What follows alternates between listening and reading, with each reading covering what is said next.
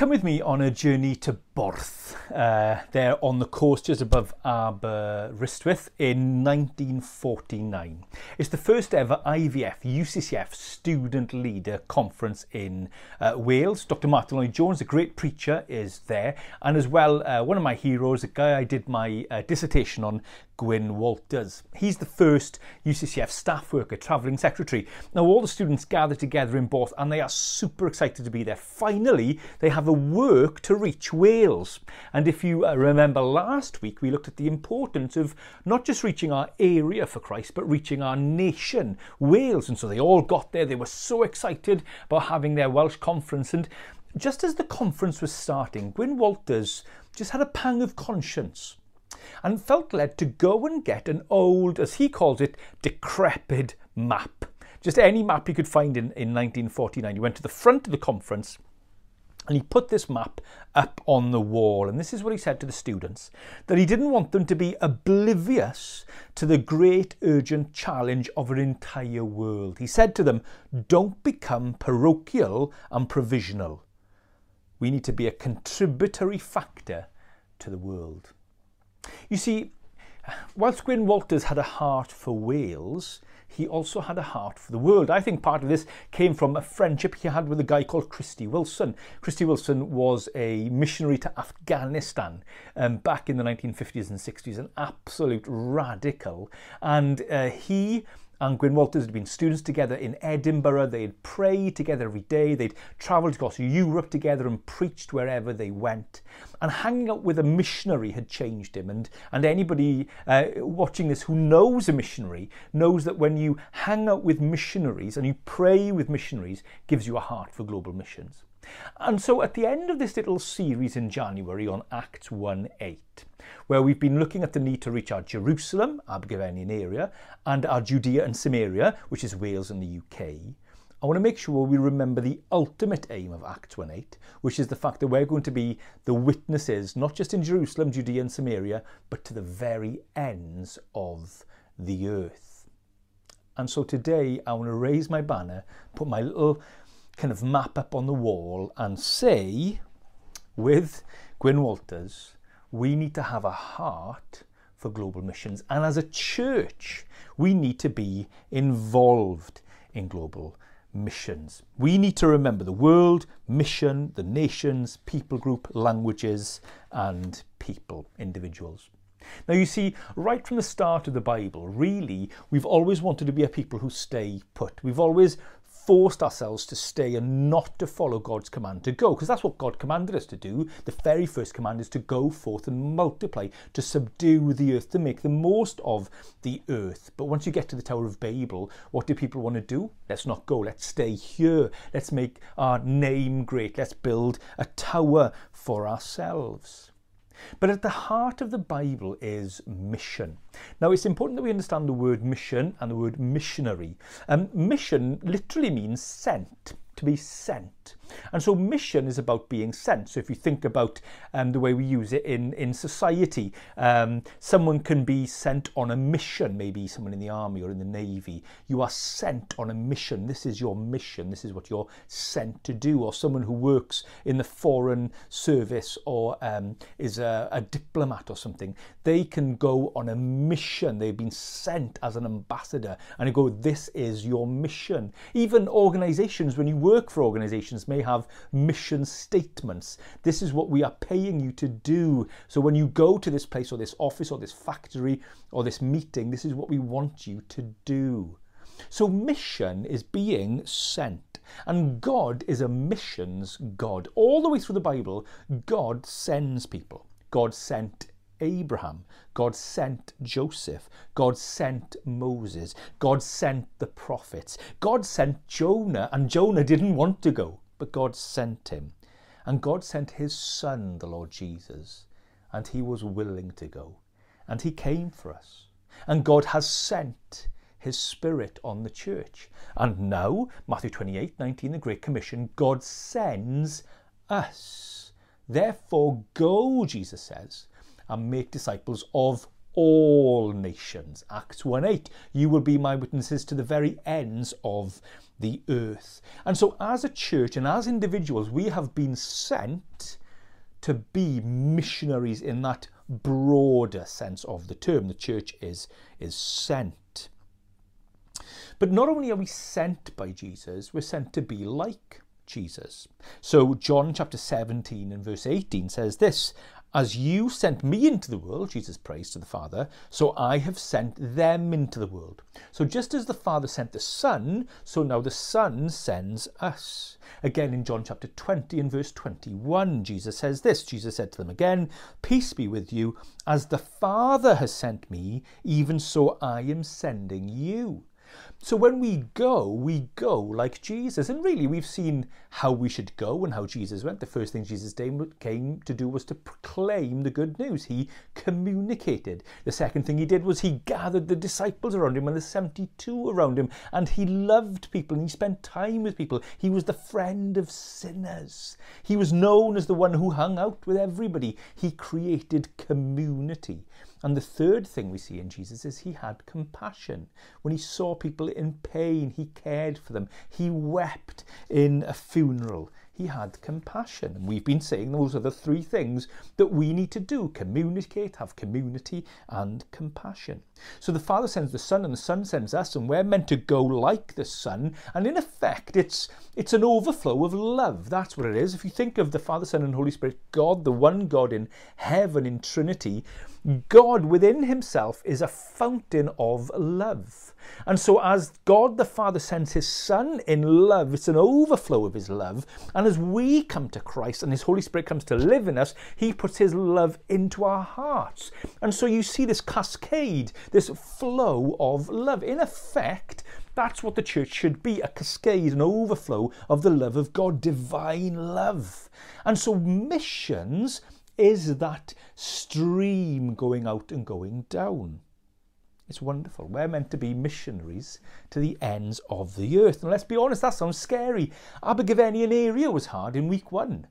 Wales and UK was hard last week. And now I'm saying, hey, actually, global missions, reaching out.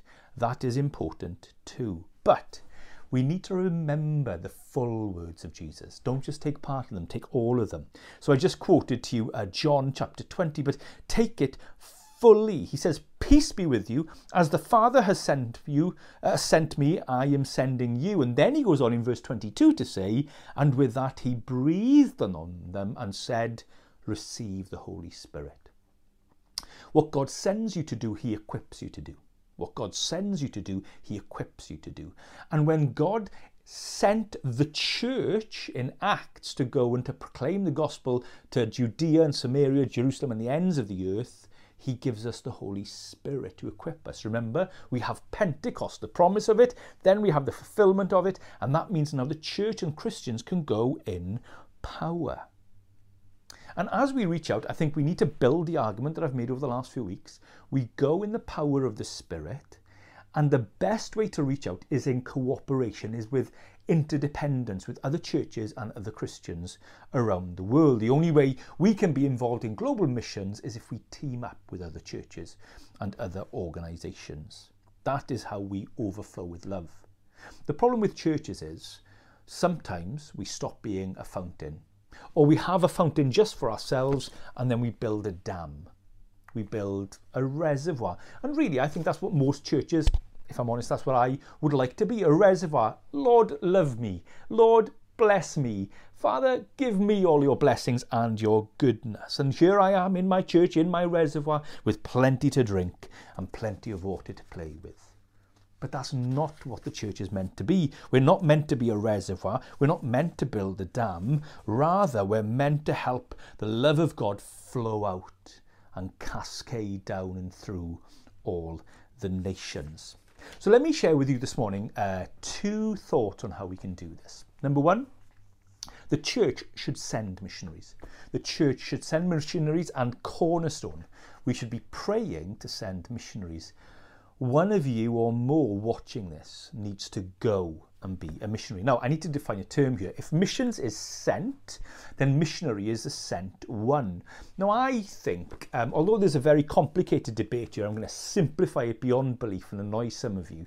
Um, but in a very simple way, all Christians are sent. So, in one sense, you could say that all Christians are missionaries. I, I can understand the mindset that says that, okay? So all, all Christians with a small m, okay, are missionaries. We're all sent ones wherever we are. And so someone going to live on the other side of the world in Australia or, or in a country in Africa or down in, in South America, if they go there for work and they happen to be a Christian, in one sense, they, they can be a missionary. Um, and, and we kind of see that at work in the book of Acts. Um, so, for example, in Acts chapter 8, when the persecution comes and the Christians go, it says this Now, those who were scattered went about preaching the word. Um, and, and so you have that kind of natural kind of missionary, small m, within the Great Commission.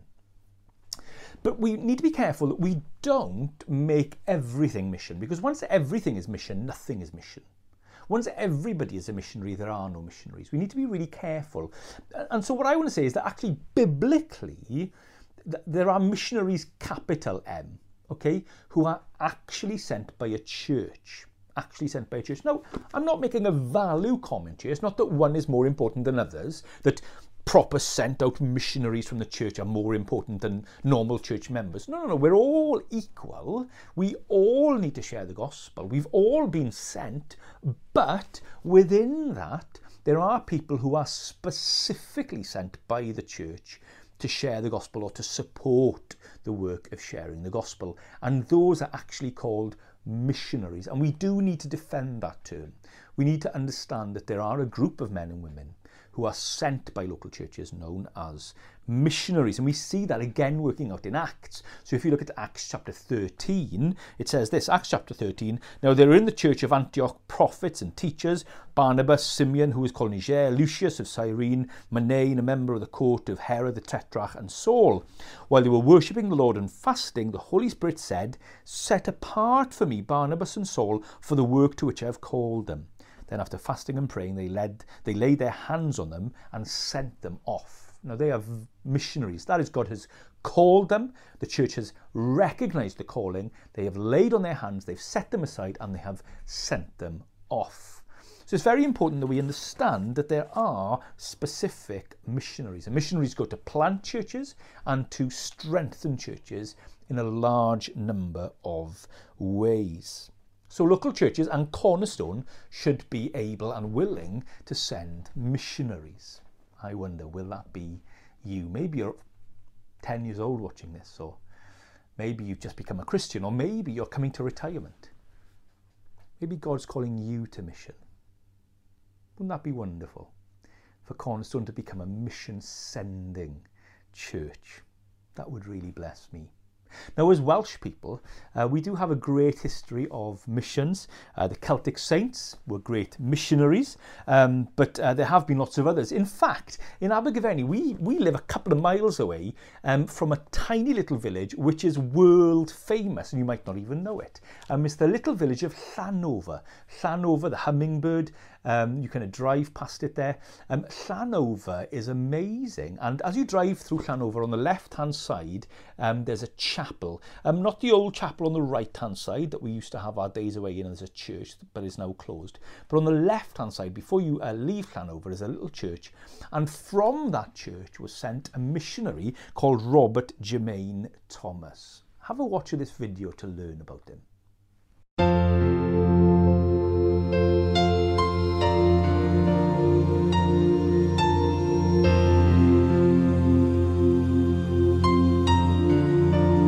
Pyongyang is the capital city of North Korea.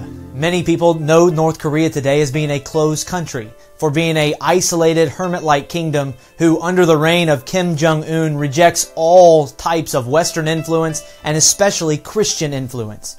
But did you know over 150 years ago in the city of Pyongyang would be the site where the first Protestant missionary would put his foot on Korean soil? His name was Robert Jermain Thomas. He had a real zeal for the gospel ministry, and God had given him a knack for languages. he naturally had a desire to go to the mission field. God was leading him then to the field of China. After that, he would be married to a Miss Godfrey, and just a few weeks after their marriage, they would set sail from the shores of England to the uh, mission field of Shanghai, China. It was not long after their arrival in Shanghai that the Thomases would soon face great tragedy. A few months after their arrival, Miss Thomas would die as a result of a miscarriage at childbirth. This would have a profound effect on uh, Robert Jermain Thomas's life and actually lead him to resign from the London Missionary Society and go on to work at a, as a customs officer in, a, in the city of Chifu.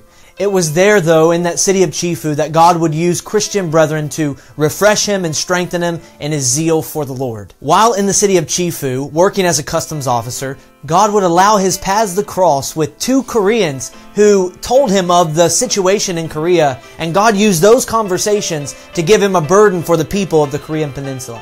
In 1866, the opportunity for Robert Thomas to finally visit the Korean Peninsula would come. He was asked to go along a ship called the General Sherman, an American ship seeking to make, build ties of trading between the Koreans and the Americans, and he was asked to go along as a translator.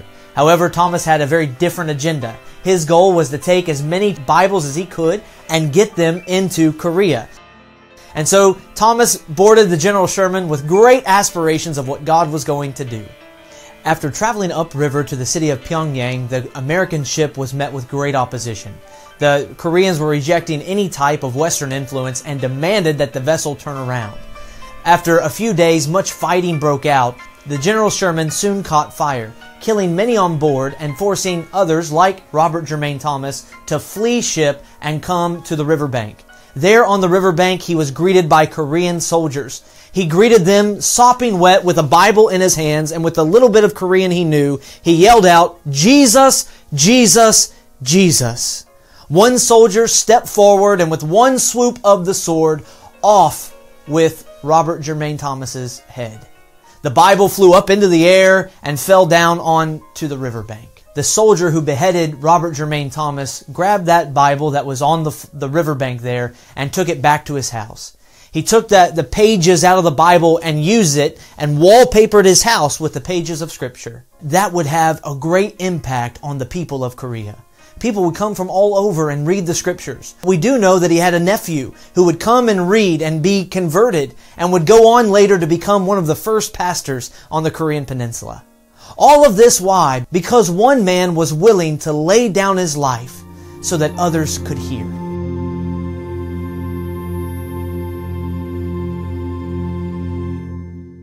What a great story Robert Jermain Thomas is. I really encourage you, uh, children, go off and learn more about Robert Jermain Thomas. It's truly um, truly inspiring. But you know, we've also had other missionaries going out over the years. I've been um, investigating and researching um, Welsh missionaries, and a few people have been sending me things. And one of the things I got sent in the post over the last couple of weeks were um, directories of missionaries from Wales. This is one that was written in 1970, and uh, it's just jam packed with um, missionaries. I've had a whale of a time reading this, finding missionaries um, from my home village of Bryn Aman, um, from the Gospel Hall there, and people who've gone all around the world. And those um, directories used to be kind of produced every couple of years. And in there, you can see lots of people. Um, You can read this one actually and find out about Jack Sharman, um, who uh, was in Abergavenny um, and did a wonderful work. And you can learn about lots of others like Lindsay Brown over um, in Monmouth and other dear friends um, of the church. Uh, Joan, uh, Trotter and Margaret are in there. It, I mean, it's, it's just wonderful. It's well worth uh, looking through there and seeing who you can find from our church. Um, and, and Wales has sent missionaries, and, and we need to make sure we don't forget that. Um, and even within our church now, we have um, a family who are missionaries, and that is wonderful. And so we should be sending. We, we need, and I, as your pastor, need to keep the energy up on this. Is God calling you? is God setting you apart to go and to be a missionary. My danger is, is if we don't go, we build a dam, we have this kind of reservoir of water and nothing goes out. And then because of that, nothing comes in because we don't need God's blessing. We've got everything we need. And, and in the end, what happens to a source of water where there's no water going out or coming in? What happens to the water? It dies. It stinks. If you just have a, a bunch of water with no way for the water to go out or to be replenished, water stinks. And that's what happens to churches. If we're not an outward focused church, we will just become a stinking church. But don't just send missionaries. Second, the second thing we can do is we can support missionaries. We can support missionaries. And as a church, um, we have a, a, great tradition of uh, supporting missionaries, and that really encourages me. And when you read the New Testament, you can see the support for missionaries all around the place. And at the end of epistles, you see these little names of people who have been sent. So, for example, in Titus 3, verse 13, it says this Do your best to speed Zenas, the lawyer, and Apollos on their way, see that they lack nothing. So, their uh, missionaries are going out, and he's telling the church, See that they lack nothing. So, when you support missionaries, we should, as a church, support missionaries in a way that they lack nothing. There has been perhaps a tradition in the past where people have said, well, if they're missionaries, you know, it's good for them to struggle. That's not biblical. Um, in fact, if you look at a great passage in Scripture on missionaries, uh, 3 John, 3 John verse 6 uh, says this. I'll read from verse 5, but it says, Beloved, it is a faithful thing you do in all your efforts for these brothers, strangers as they are, talking about missionaries. He said, who testify to your love before the church. You will do well to send them, because missionaries are sent, you will do well to send them on their journey in a manner worthy of God. That's how the church should support missionaries, in a manner worthy of God. God. We need to value missionaries and we need to support them well. But look, instead of me telling you how to support missionaries, um, I've invited a great friend and a friend to our church, Alison Williams. Um, Alison and Hugh Williams, we've supported as a church for a number of years, and uh, Rebecca now is going to interview Alison to find out how can we best support missionaries. So it's really great, Alison. Thank you so much for joining us uh, this morning to talk to us uh, about how we as a church can support global mission. Um, as a church, we've supported you and your husband Hugh and your girls uh, through prayer over the last eight years. Um, I don't know if you want to give us maybe a little bit of background about the time that you spent in Italy and what you were doing there, and uh, what you're doing now in Ireland as well. If you want to let everyone know. Yeah. Well, good morning, everyone, and thank you, Becca, for having having us along. Well, having me along, but on behalf of the family. Um, we are so grateful for the way that Cornerstone have supported us over these years. Actually, people have shown great interest, and it's been so wonderful to have that. And you know, the highlight of those eight years was, you know, your pastor and his wife coming to visit us so with with two of the boys um but yeah we're so grateful so thank you for that we were in italy in turin in the north part of italy for eight years and we were working with the international church there working um with um, migrant workers, with academics, with engineers, with uh, students, people from all walks of life. And um, we had a great time um, there. Got to know so many people from all over the world. And I also worked um, with IFES, International Fellowship of Evangelical Students, working with the um, International Student Ministry there. And um, that was just so exciting. We just we we had so many students from you know countries where they would never get to hear about Jesus, um, who would come week after week. So we were there for eight years, and then um, back in August um, 2019, we sadly left and um, moved and relocated to Ireland. Um, so yeah do you want me to explain a little bit about that that move and, and why we did that so basically um we we thought we would be in that in Turin for a long time we thought we would be in that international ministry but um both Hugh and I independently um, began to feel an increasing burden for Ireland. Um, Ireland is the most unreached English speaking country in the world.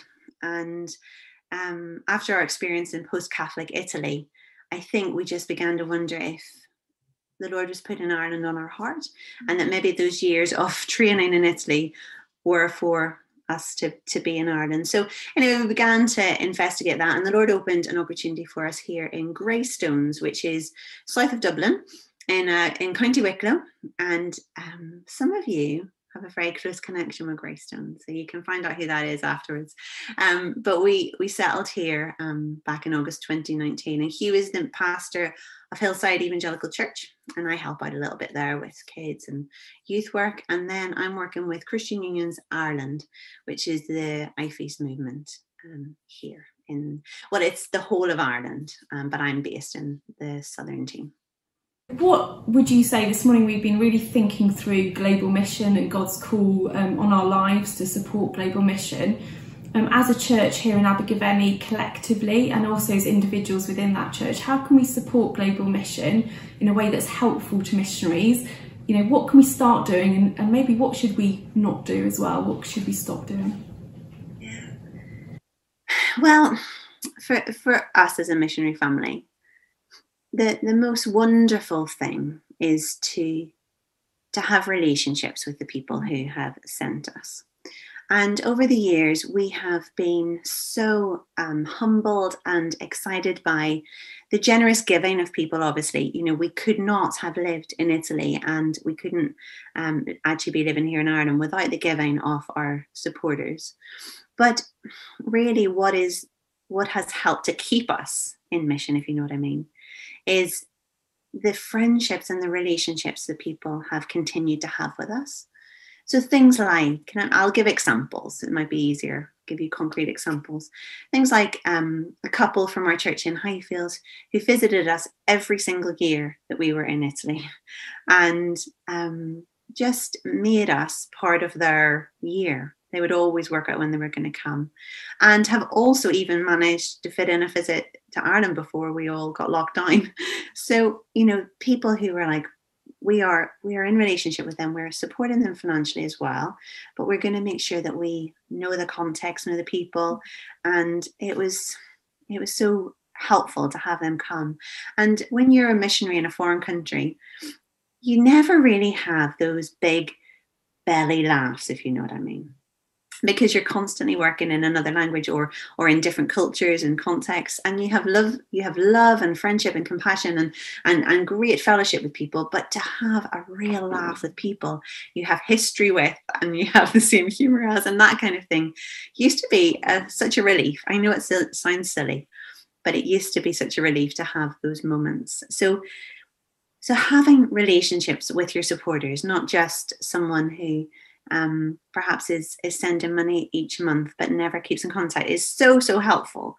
Although obviously never downplaying that giving. That is so kind and we're so grateful for that. And also um, in terms of churches you know um, you're you guys in Cornerstone have constantly kept in, in contact with us over the years. Highfields also um, constantly maybe given us um, a, a person who is our contact person and they they keep in touch with us and they know what's going on and and and we can keep in touch with them and tell them if there's problems or if there's joys or if there's issues that need to be prayed for. We've got another church um, in south wales who um, a small congregation, almost entirely retired people, and they reply to every prayer letter.